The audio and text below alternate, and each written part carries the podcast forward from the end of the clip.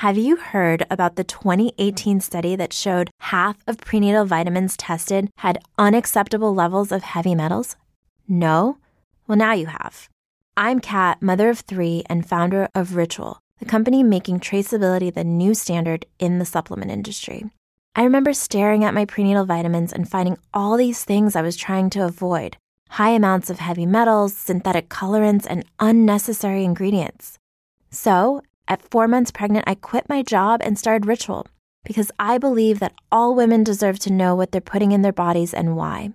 I'm so proud of our prenatal vitamin. The ingredients are 100% traceable, it's third party tested for microbes and heavy metals, and recently received the Purity Award from the Clean Label Project. You see, we trace like a mother because, let's be honest, no one cares quite like a mother.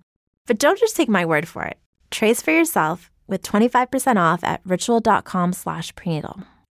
This is Cruise Radio. Cruise Radio is brought to you in part by tripinsurance.com. Travel insurance done right by the people who know travel insurance. Get a quote today at tripinsurance.com. Broadcasting from the tripinsurance.com studios in Jacksonville, Florida. This is Cruise Radio. Cruise Radio. Hey, how's it going? My name is Doug Parker. Thanks for checking out this episode of Cruise Radio. Very happy to have you here. Coming up on this week's show, it's going to be a very detailed review of Carnival Panorama.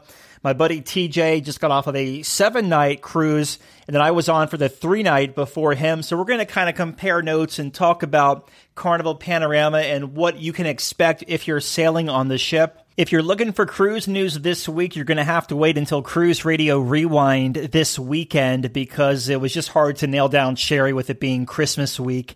But if you need your cruise news fix, we have you covered with Cruise Radio News. Find it where you listen to your favorite podcast. Just search Cruise Radio News. All right, let's jump to PJ and his seven night Mexican Riviera sailing aboard Carnival Panorama. Hey, PJ. Hey, Doug, how you doing? Good, man. Uh, it's a shame we didn't get to meet up. You actually watched us dock on coming home from the three night cruise. You were on the back of the Queen Mary, and then I had to get to the airport to, to fly out to Utah, so I missed you. But um, I'm excited to talk to you about this cruise because uh, I kind of want to get your thoughts, and then maybe I'll give a couple thoughts if that's okay with you, and we'll, we might go back and forth. Yeah, absolutely. Sounds great. Let's do it. So, as we always do, we'll kick off with pre cruise thoughts. So, what were your pre cruise thoughts of Panorama? Yeah, well, my uh, my brother and sister in law uh, contacted me back in, in June and saying they want to do a cruise with us, and so I started looking uh, for the December time frame because that that's when it worked for for work schedules, and I happened to actually come across the fact that this was the first cruise ever. So I, I presented this with a list of other possible sailings to, to my, my brother and his wife and my, and my wife. And uh, this is the one we landed on. We like the excitement of being on a brand new ship and trying things out for the very first time and, and kind of a unique once in a lifetime experience for us. So um, that's kind of where we got, uh, got, came up with this cruise. Now, you were out in Texas. You had to make your way to Long Beach. As I just mentioned, you were on the Queen Mary. Uh, a brief overview of that experience. That was really cool. That's something I really wanted to do. And with the, being so proximal to the cruise terminal, it's kind of a no brainer. Um, you know, I've always been fascinated by, by the seafaring history and the, the, the, history of the Queen Mary and what it went through, and and just the logistics of, of the technology at the time and how they just were able to to do what they did um, without all the modern GPS and radars and everything else. And um, it just it takes you back to a different time, really. So I, I, I really made a solid pitch for that uh, for for my wife and I and our girls to stay there. Um, we we did that. We came in, uh, flew in that uh, morning uh, before the cruise. We uh, rented a car from LAX and, and, drove around, did some sightseeing. Then we went to the Queen Mary and uh, checked in. They were doing their uh, Queen Mary Christmas celebration outside, which was kind of a fun little Christmassy event with some um, kids' activities and lights and a train ride and, and fake snow and all the good stuff. So that was a lot of fun as well you know, definitely a, a, from a different time, but they've up, updated some things like the electrics and had plenty of outlets in the room and, and near the bed and everything else for for uh, you know, charging devices or or breathing machines, whatever you might need. Um, pretty good food on board in the uh, in the restaurants and and great service all around. Did you walk to the Long Beach cruise terminal from the Queen Mary? Yes, we did. Okay. And what would you say about a five minute walk? if that. I mean, yeah. it really it, it, was actually made longer because they had that Christmas event set up, so right. it kind of blocked off a lot of the, the most direct route. So we actually had to walk around that through the little village and then um, into the, the cruise terminal. So really is maybe a seven minute walk from the uh, from the Queen Mary to the uh, cruise terminal. How was the embarkation for you at the Long Beach cruise terminal? So it, it mixed a little bit. Our arrival appointment wasn't until one o'clock, but we we showed up early uh, around eleven. Um, and my, my brother and his uh, family had driven in from Phoenix the night before and stayed elsewhere, and then they just met us at the terminal. And so we got to the to the terminal. We breezed right through security. That was no no problem at all. But uh, between the fact that this was the very first turnaround day for the ship, and it's a ship twice the size of the of the that the terminal's used to dealing with, and the fact there were over 500 back-to-back cruisers, there was a lot of uh, waiting around in the terminal. Uh, as it was, though, we actually boarded the ship around 110 or 115. So had we actually stuck to our suggested arrival time, we probably wouldn't have waited very much at all. So I can't really be mad about that. But yeah, it was, it was a little bit longer embarkation process than I'm used to. You know, it's funny you say that because when I was on MSC Meraviglia, I had a 130 uh, embarkation appointment time. And so I got there at 12 thinking I'll get on the ship earlier. If I would have arrived at 1.30, I would have legitimately walked right on the ship. Right. So you were on the three day, Doug. What, uh, how was the embarkation for you without anybody getting off the ship? Yeah. So for me, it was really simple. We were at the Hotel Maya. So it's Carnival Panorama, Queen Mary, and then Hotel Maya all along the waterfront right there. It's about a 10 minute walk from Hotel Maya. It's a little under a mile um, to get there, but we did because we had luggage and everything, and we just got an Uber and Ubered over. It was like a five minute Uber drive. But once we got inside the terminal, it was probably a good 15 to 20 minutes. We were there just early enough, though, to get like pretty much right when they opened the doors. We were on the ship. And it doesn't hurt being, um, you know, having priority with the cruise line either, being platinum. I'm red on Carnival, so I'm, I'm just Joe Schmo cruiser, and so there was no. Uh, there, that's the other factor that's with this too is that I believe there were a, a really high number of uh, diamond and platinums on board with this being the inaugural sailing. Yeah, for sure. So you make your way on board Carnival Panorama. What were your first impressions of the ship? This ship is just beautiful. It, it, it's a little different there coming on Long Beach because the, uh, the gangway takes you onto deck four uh, right outside the casino, which is different than most ships, which take you right into the main atrium. Uh, I think it's because you typically deal with the imagination and inspiration where the main atrium's on eight or nine, and that's where the, the gangway takes you to on those ships. But uh, it's a little bit different thing. People are are guiding you and shepherding you directly to the buffet, and so you want they, they want you to walk aft along the, the, lower concourse there, and then to the elevators and, and head up to the buffet. I kind of bucked that trend and went to the right to the casino and went straight to guest services to uh, get my Dr. Seuss breakfast reservation. So that worked out well for me. But the um, uh, yeah, the, the, the ship first impressions. It, I mean, had that new ship smell. The casino did not stink of cigarette smoke that much yet. Uh, they had that new Heroes tribute bar right outside the casino, which was one of the first things you walk through when you get on board, and that's just a really cool thing that they've done for for veterans. Did you notice the fake wood flooring? It's a different. It's a departure from the other ships that Carnival has. Yeah, so, I, I, definitely noticed the, the, the wood inlays on the floor as well, and I thought that was a really classy design choice. Overall, I'd say that that this ship, I, I, I never sailed the other two Vista class ships. I, my, my latest one is, is on the Breeze, which is one of the first ships after Joe Farcus uh, retired, and they, they seem to be becoming more and more muted with their their interior design work, mm-hmm. as, as I've noticed uh, since he left. So this is not like Vegasy or or you know carnival ish, if you'll forgive the term at all. It was much more just kind of classy and refined and um, much more muted, I'd say. One thing I noticed that was kind of weird is that I mean, as you're walking along that lower concourse there, behind aft of the the Heroes Bar and the uh, the Comedy Club, there's a lot of empty slat wall right mm-hmm. there. And and I get the impression that that is supposed to be an art gallery, an art auction, but they just don't have that on board yet. Yeah, that on the deck plans it says that is the art gallery, but same for us. We didn't have it on our cruise either. So yeah, that's probably waiting for the artwork to arrive, maybe, or who really knows. So you make your way to your stateroom. What kind of stateroom did you book, and what did you think of it? We did a standard balcony stateroom, and it was on deck eight, midship, so it was a great location. Um, you know, quick, easy. You walk up or down the stairs to uh, different venues. And that's one thing I try to do uh, is not use the elevators at all and just to do stairs to stave off those Guy's burger cal- uh, calories. The stateroom itself, I think, was a little bit tight. As on these bigger ships, they just try to make the stateroom smaller to pack more on there. And it, because of that, it kind of lacks storage a little bit. We were set up for four people with my wife and, and two daughters and I. A couple things I want to note about it: there's no divider curtain in there like there are on some other ships. So there's no no privacy curtain between the the bunk area for the kids and the and the double bed for the for the parents. So we couldn't necessarily, you know, keep a light on and read while the girls went to bed or anything like that.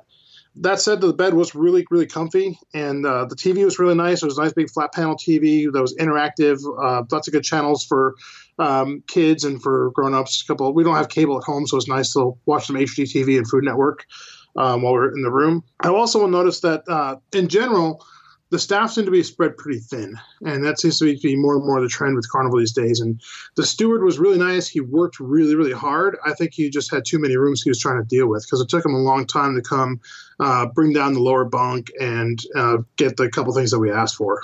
And in fact, we, I had uh, asked for some distilled water for my breathing machine, and he um, deferred me off to room service instead of handling himself, which is what I've had done in other places. Question because you wanted that divider curtain. Did you price the family harbor staterooms at all? We did not because we wanted to stay up on a higher deck instead of going lower. Yeah, um, okay. down on deck two. I don't have any kids or anything, so uh, this was the first time I actually had a chance to check out the family harbor staterooms. And with the two bathrooms and then divider curtain, that is like the perfect family room. I'll give Carnival that. Oh, that would be something definitely to, to, look forward to if I do sail the Vista out of Galveston or something like that sometime. Yeah, it was a very familiar look to me. You know, you had the USB ports, the TV, all that. That's really basic. And Carnival, of course, this is the very last Carnival ship they're making that's going to have the the plastic shower curtains. Moving forward, they're going to glass. So a lot of people are going to oh, be great. yeah happy about that. But there were two of us in the room. We had the two twin beds uh, and a couch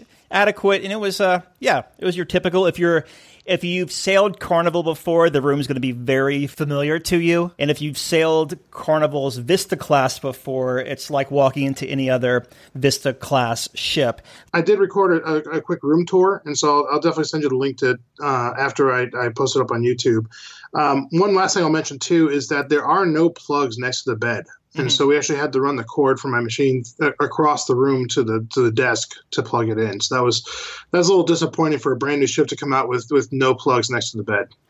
Yeah, no, I hear you on that. Let's talk about food on this seven night sailing. We'll start in the main dining room. What time dining did you have, and what did you think of it? Well, by the time we, booked in, in June, the, all the um, slots for the traditional dining have been slapped up. So we had anytime dining. And that's one thing I found interesting is that the smaller midship dining room is one they use for the traditional. And then the large two story uh, aft dining room is, is anytime. So I, I could definitely see the trend of more and more people wanting to go anytime and then, and then responding to that. So we did anytime dining. That worked out pretty well. One thing I loved is that um, instead of having to wait in that line to reserve your table or request a table, uh, that you can now just go right on the app and say request table, and it'll tell you exactly how long you have to wait. And then it will let you specify who's going to be dining with you, and then we'll send them alerts through the app as well. And then when your table is ready, it'll alert you and it'll give you the exact floor and table number that you're at. And just show up, show the meter to your phone, and they take you right to your table, which is great.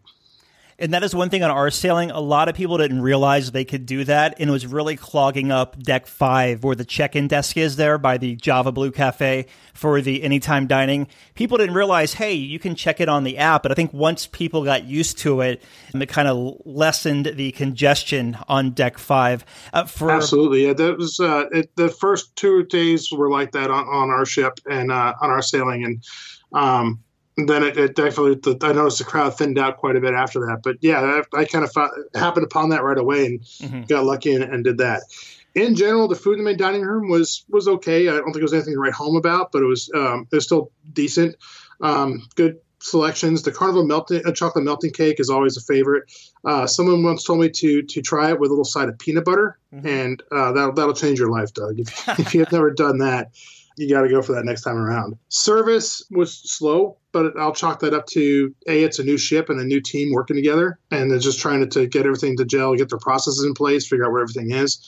The service when the when the waiters came to us, we seemed kind of rushed to order, and then once we ordered, it took a long time for the food to come out. What time did you typically roll into the main dining room? Um, it really varied. So typically, you know, the first night I think we did it around uh, six o'clock or so. Then one night we were a little bit later, around seven thirty or eight. Another night we were at five thirty. So just uh, whenever we got hungry and had and, and worked around our, our evening activities we only actually ate in the main dining room uh, three of the nights, which actually is one thing I kind of liked about the main uh, about the anytime dining, is that it it felt like it kind of freed us up to do more of the other options around the ship. Mm-hmm. Whereas in the past with traditional dining, you feel kind of not necessarily obligated, but like your your wait staff gets to know you, which I love, and I miss that about the anytime dining. But at the same time, though, the trade off was that we were able to to go try some different things.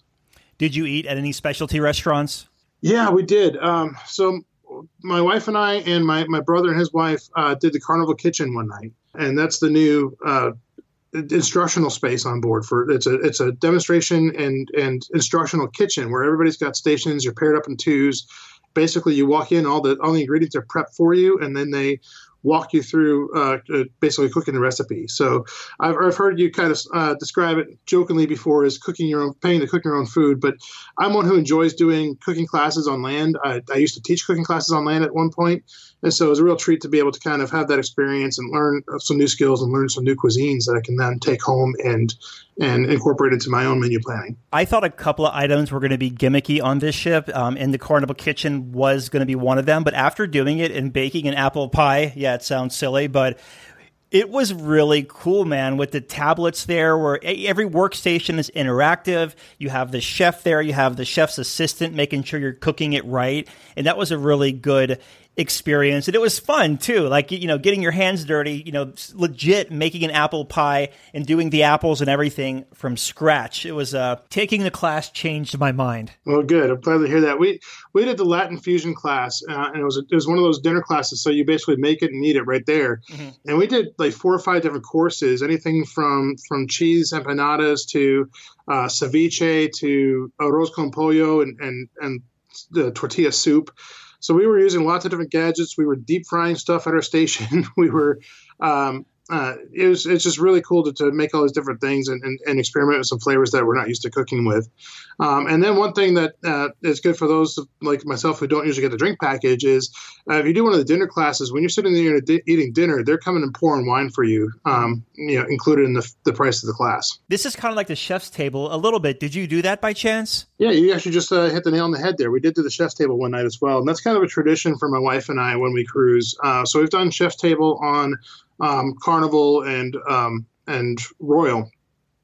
And the the chef's table is something that Carnival does really really well. Um, I love on this class of ship how they have a dedicated room for it now uh, in right off the galley.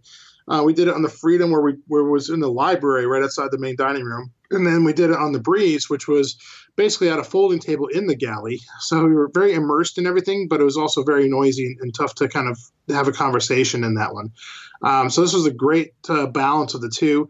They did a brand new menu uh, that's that's just now being rolled out. This is the first ship to have this new chef's table menu, and, everything was phenomenal. Um, we had a couple nice uh, uh live prepared uh, amuse bouche appetizers uh, when we first got into the galley, and then we went into the special room and we were, had a nice uh, seated uh, five or six course dinner with uh, everything from sea bass to steak to um, you know, some duck. It, it, was everything in between. It was delicious.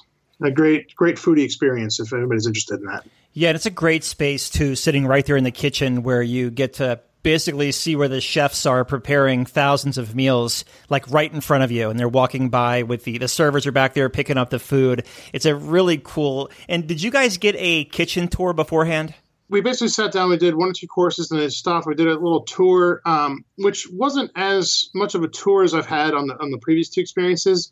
Uh, we we walked through the kitchen, past the main hotline, and then over to the pastry area where we got to you know one person got to participate, and the rest of us got to watch a demonstration of how to make the melting chocolate cake. Mm-hmm. And um, which is typical for what we've done in the past, but you know, on the Freedom, we got to go through and see like the, the, all the different areas of the kitchen. So we got to see the cold prep, the hot prep, the soup area where these giant 60 gallon cauldrons where they make soups and stocks for the ship. Um, we got to actually see the chefs and, and, wave back and forth to them on the hotline. This one, uh, I think we were between dinings or after the, the, the second dining had, had, done for the for the midship dining room, and so we were on the hotline on that side. So we didn't really see much activity there like you we I have in, in times past. Very cool. Anything else like as far as steakhouse or JiJi's or Cucina? No, so that, that was kind of it. Steakhouse uh, we we done on the breeze and it was really good, but we decided to, to do the Carnival Kitchen this time instead.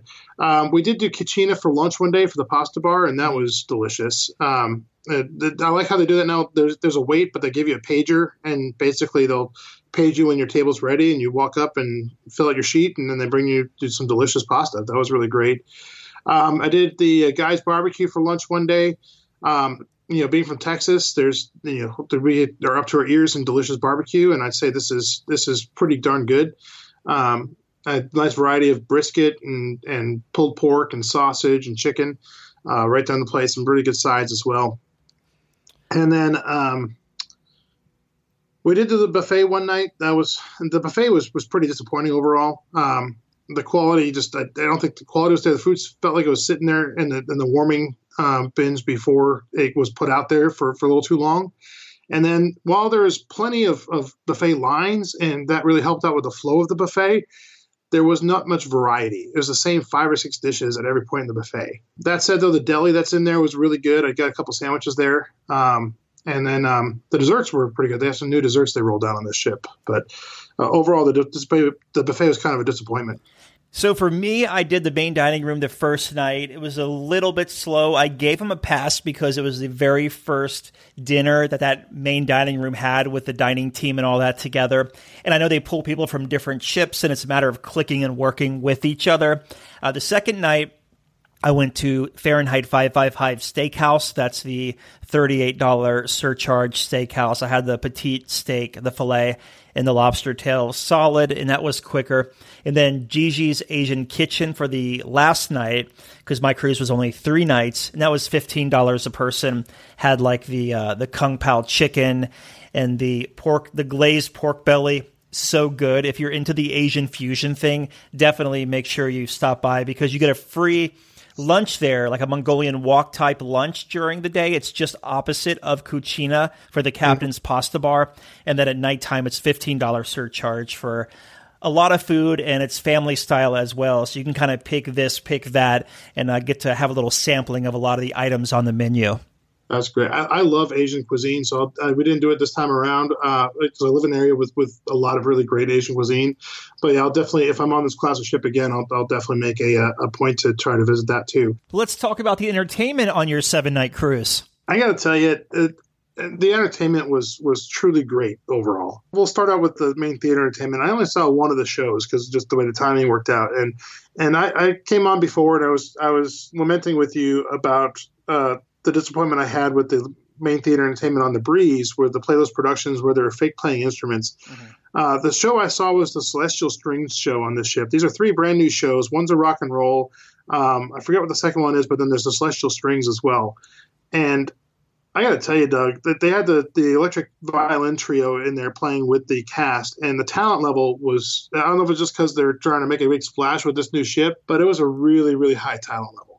They sounded fantastic. They were playing all kinds of great pop songs. Um, there was no plot to it. It was just a musical review, which probably aided in how much I enjoyed it because their plots are usually pretty pretty lame. Mm-hmm. It was just kind of cool. The visual effects, the lighting, the costumes, and the, and the singing and the and the violin music were just outstanding. I have no complaints about that. Only complaint is I got there a little bit late and had to kind of stand for most of the show in the back there, but that, that's my own doing as far as roving musical entertainment, that was amazing as well. I yeah, I, I'm drawn more to the guy with the guitar type of acts because that's I, I, do play some some gigs here on uh, where I live, and the uh, the guitar the guitarist they had there uh, named Owen Stephen, he was really great, taking lots of requests, very personable. He and I kind of uh, chatted up throughout the week.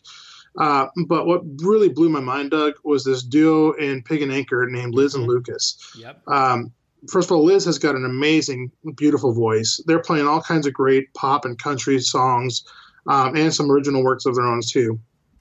And she's just knocking out the vocals. But then uh, her partner Lucas uh, also has a great singing voice, uh, an excellent guitarist. But what blew my mind is he's also playing a foot operated drum kit while he's playing guitar and singing. Also, he's got two pickups on his guitar. So one of them actually drops the input by an octave, and so it makes it uh, like a bass guitar.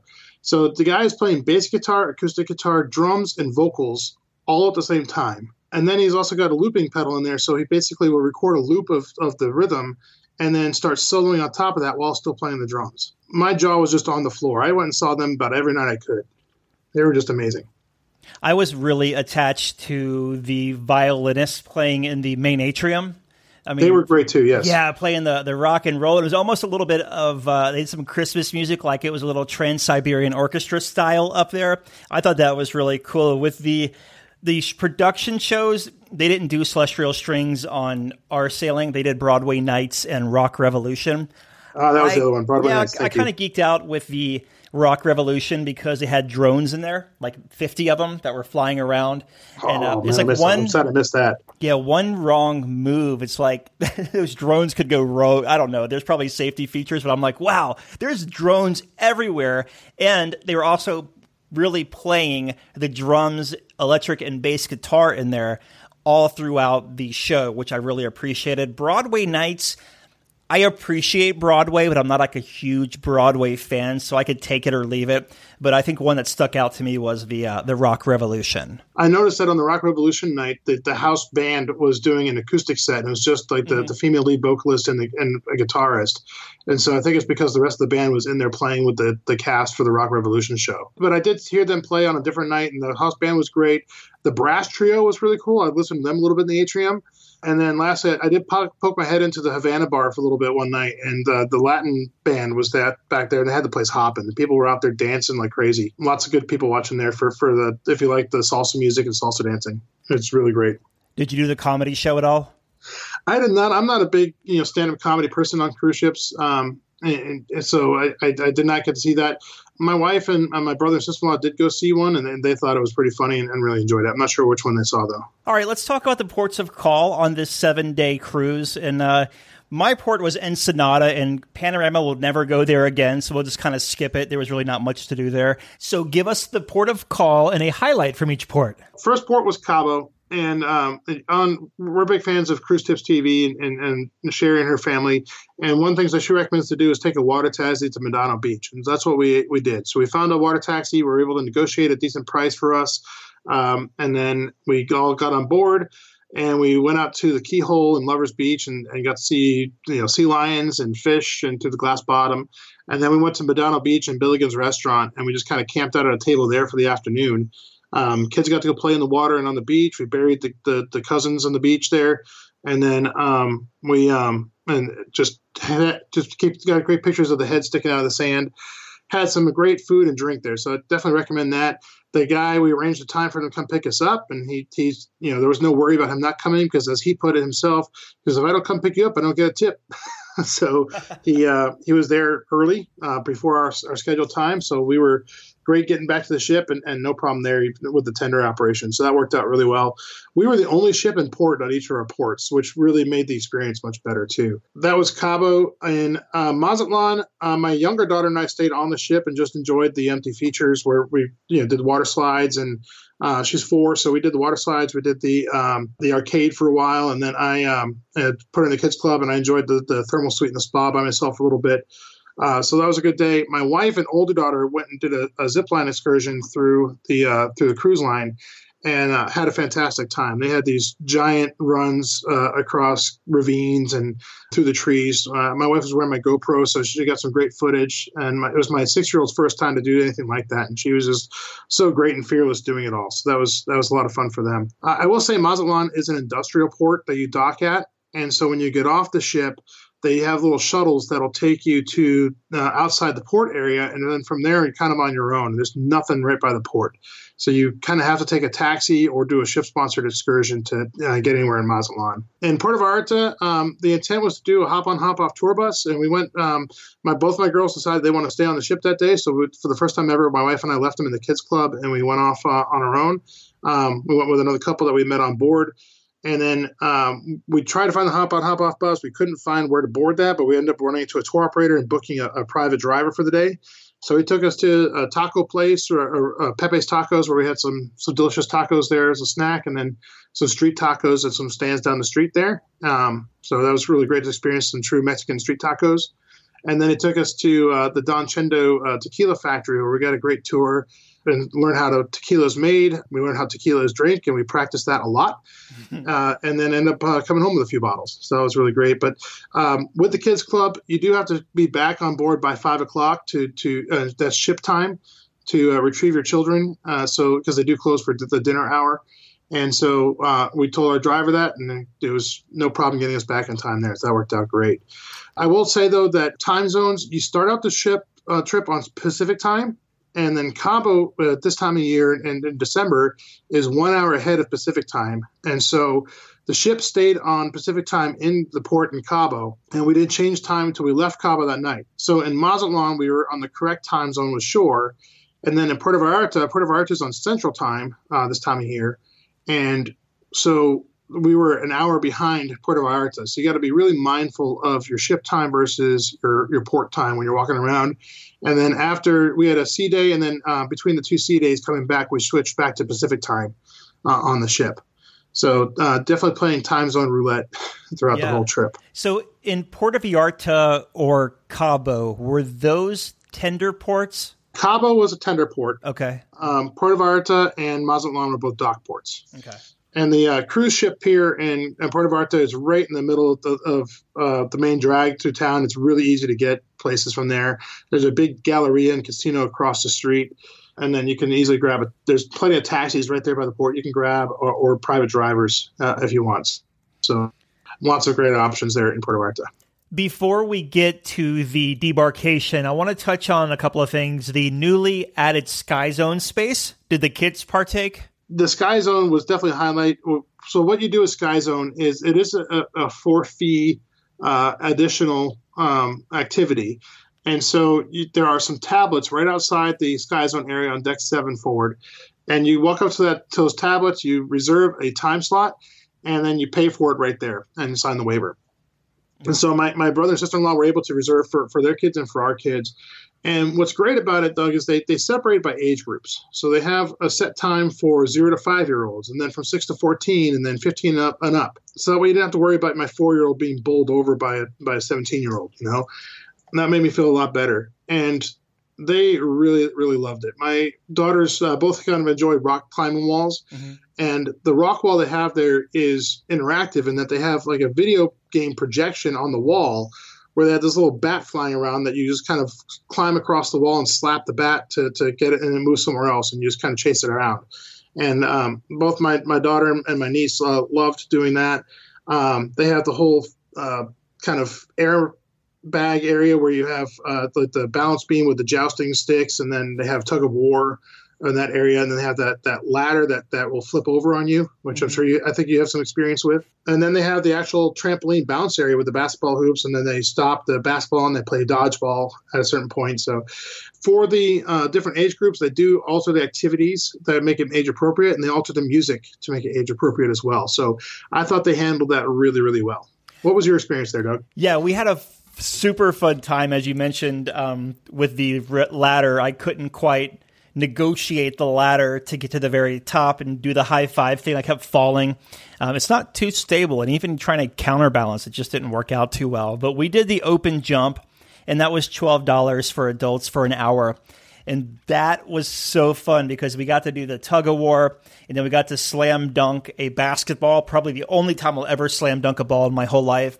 Um, we did jousting was super fun. The rock climbing wall, our projection was the bouncy ball game. So you had to keep hitting the ball so it didn't go into oh, the old pong game on Atari. Yeah, that's it. We did that. And then we also did the glow party. That was $18, but they give you shirts to wear and you're actually playing dodgeball um, under a black light and getting to do this a lot of the same things as the open jump but add the black light in dodgeball experience. That was really fun. Is probably one of the highlights. like if you have kids and you want to wear them out take them there for an hour and they'll sleep like a baby. Actually, if you have an adult kid as well, like myself, I was that was probably the most I worked out all cruise. I will say that afterwards, my, my daughters did not argue about taking a nap uh, that afternoon. That, that, that they um they definitely wore out during that time.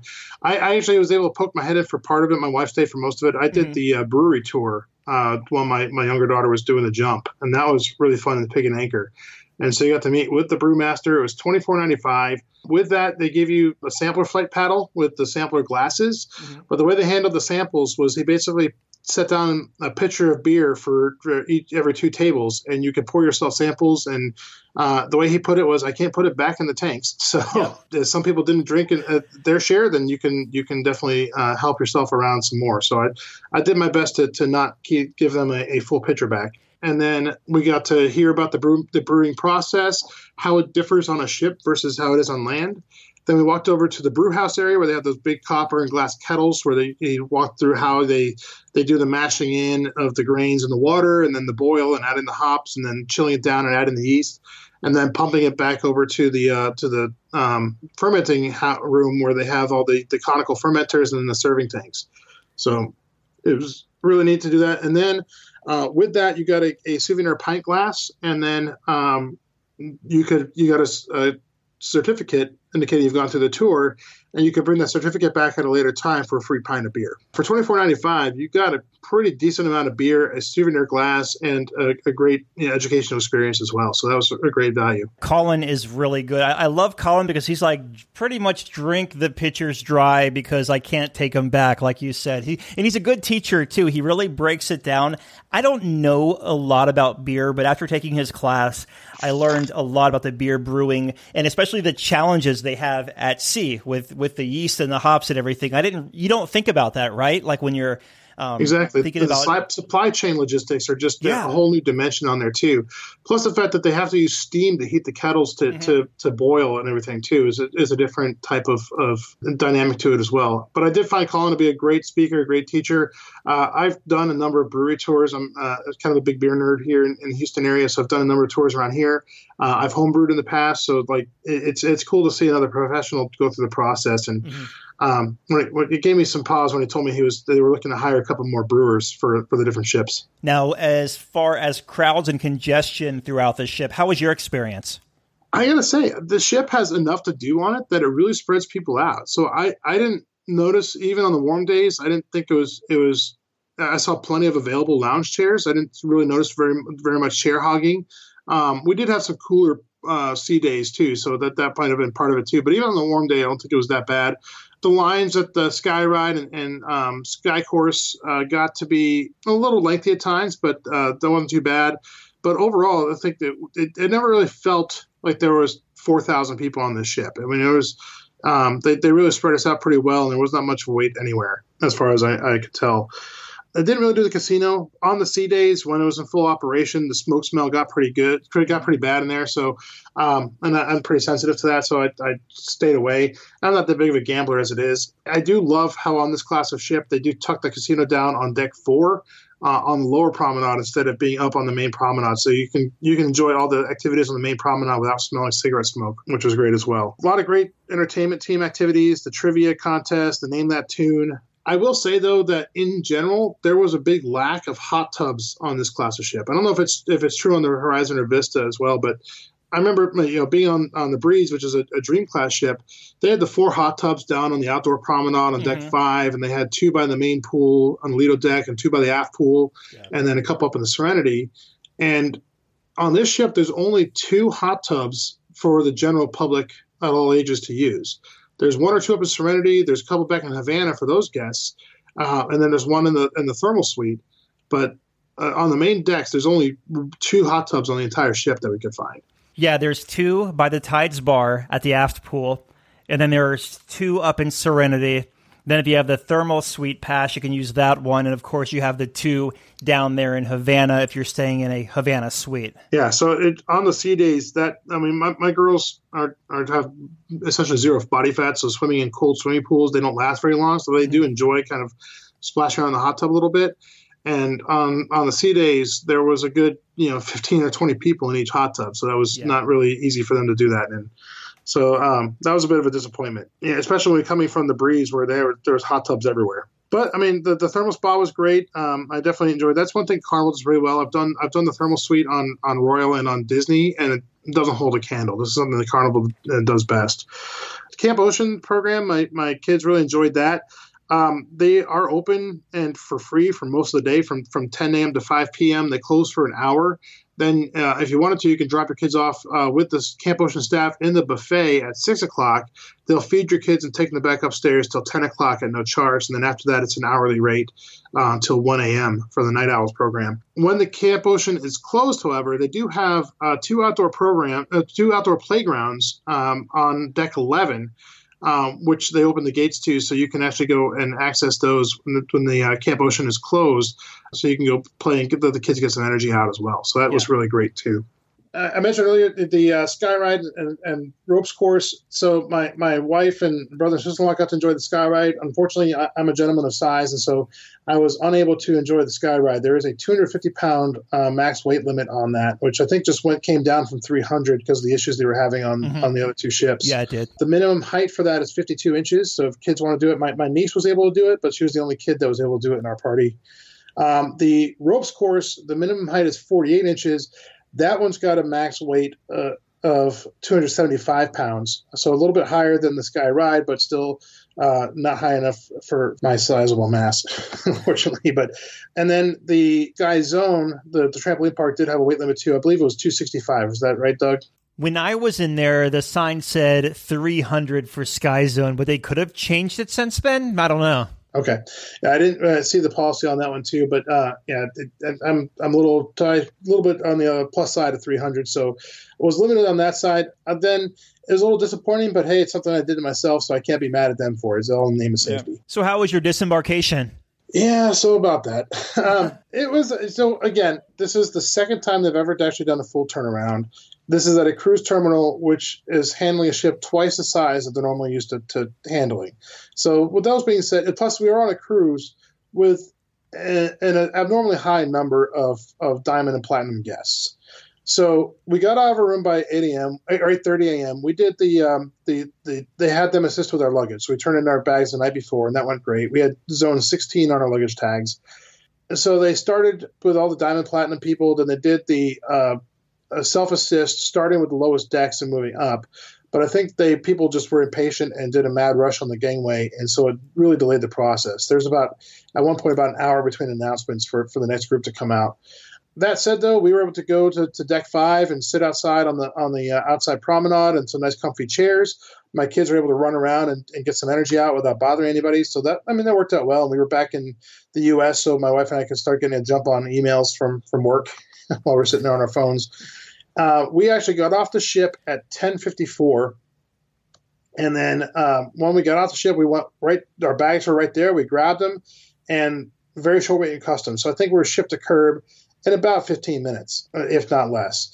From there, we had a little bit of snafu. My intent was to go uh, rent a vehicle from one of the downtown Long Beach locations and then uh, uh, spend the day walking around or driving around uh, LA and doing some different activities.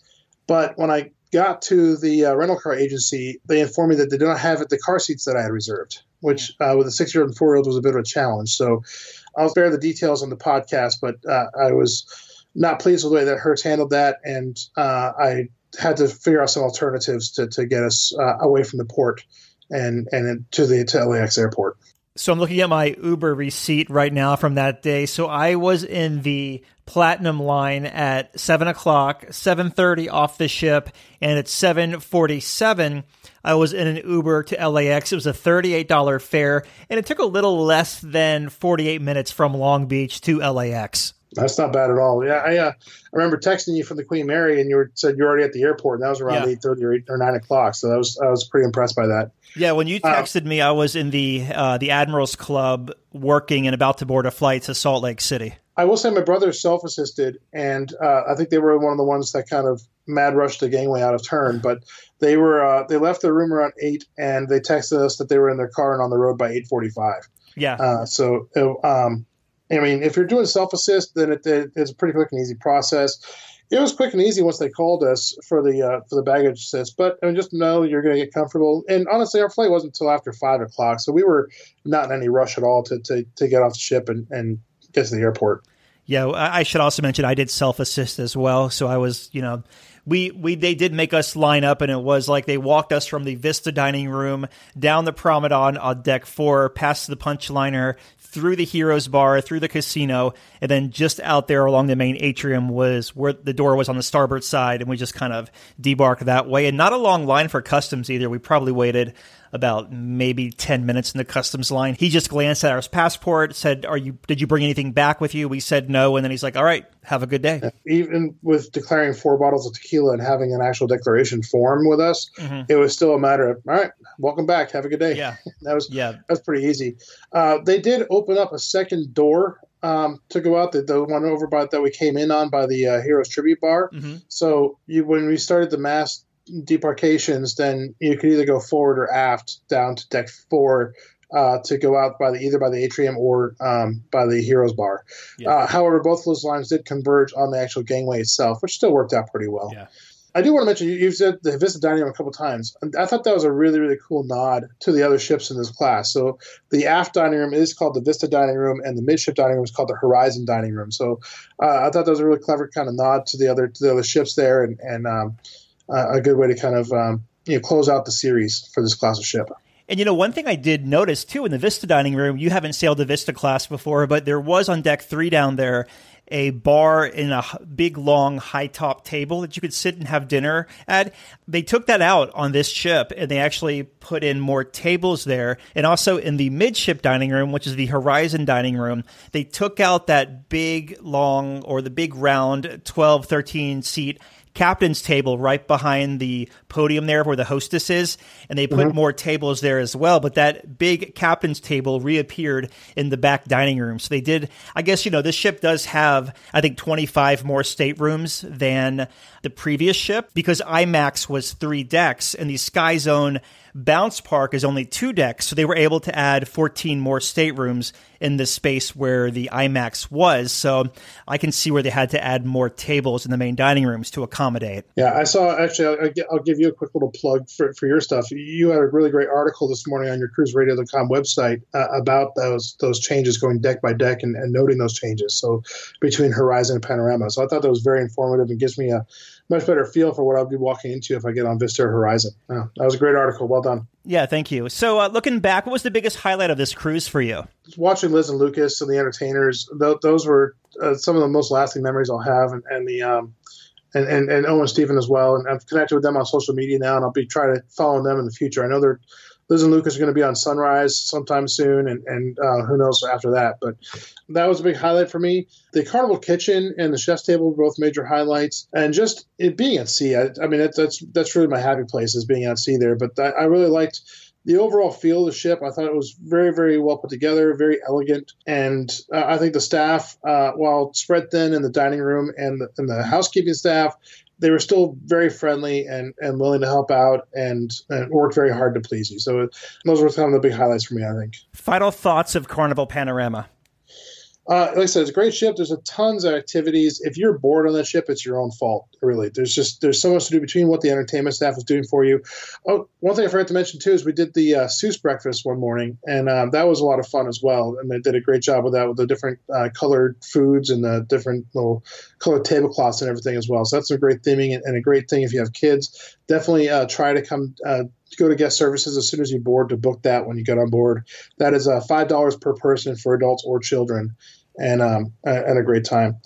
Other final thoughts, though, I think that the stage shows are drastically improved over over past carnival ships. So if you are one that traditionally avoids the stage productions uh, because they're just frustrating you, then I think that you should give this a try on the panorama. And the issues I think we experience will only get better with time as the as the ship and, and the uh, the crew kind of gels and, and become learns to work more as a team. You get when you go into an inaugural sailing, you've got to take it with a grain of salt and know that not everything's going to be absolutely perfect. And so if you walk in there with that expectation, you're going to have an excellent cruise. I, I, I can't recommend this enough, and I think that that um, people in, in, California, Long Beach are in for a real treat uh, going forward with Panorama. Well, PJ, thank you so much for coming on. Also, if you're looking for more information about Carnival Panorama, there is so much information on the website, cruiseradio.net. I'll also put some links in the show notes, like a comprehensive deck by deck walkthrough video of the ship, also our trip reports from our sailing, and some reviews like Carnival's new culinary concept, Carnival Kitchen, and their new tribute bar, the military theme bar on deck four. All of that can be found at cruiseradio.net or the Cruise Radio YouTube channel. You can also see photos in our Facebook group. Just search Cruise Radio News. Thanks again, buddy. Happy New Year. Yeah, same to you too. A big question we get at Cruise Radio is how do I know if I need trip insurance? Simple answer. If you're getting on a plane, taking a road trip, or getting on a cruise ship, you need to have travel insurance. Hey, it's Doug Parker from my friends at tripinsurance.com. Not, not only does tripinsurance.com protect your vacation investment, but it also gives you peace of mind in case anything were to go wrong on your trip. How do they do it? They offer three different types of trip insurance policies good, better, and best. One policy for every vacation budget. But it doesn't just stop there. They're up to 40% lower when you shop around on other comparison sites. Plus, tripinsurance.com offers 24 hour customer support before, during, and after your trip online claims assistance, and travel alerts to let you know what's going on at your destination. But find out for yourself. Check out tripinsurance.com. When is your next cruise? Where are you going? And what are you going to do once you get there?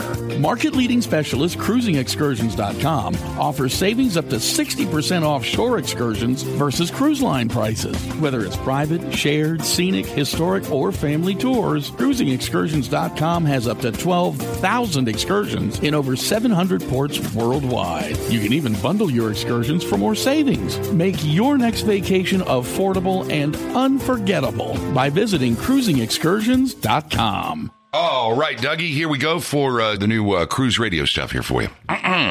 cruise radio is produced weekly in Jacksonville, Florida. For partnership opportunities, email Doug at cruiseradio.net. Hear Cruise Radio on Spotify, Apple Podcasts, iHeartRadio, the Stitcher Radio Network, Google Play, or at cruiseradio.net. I'm your announcer.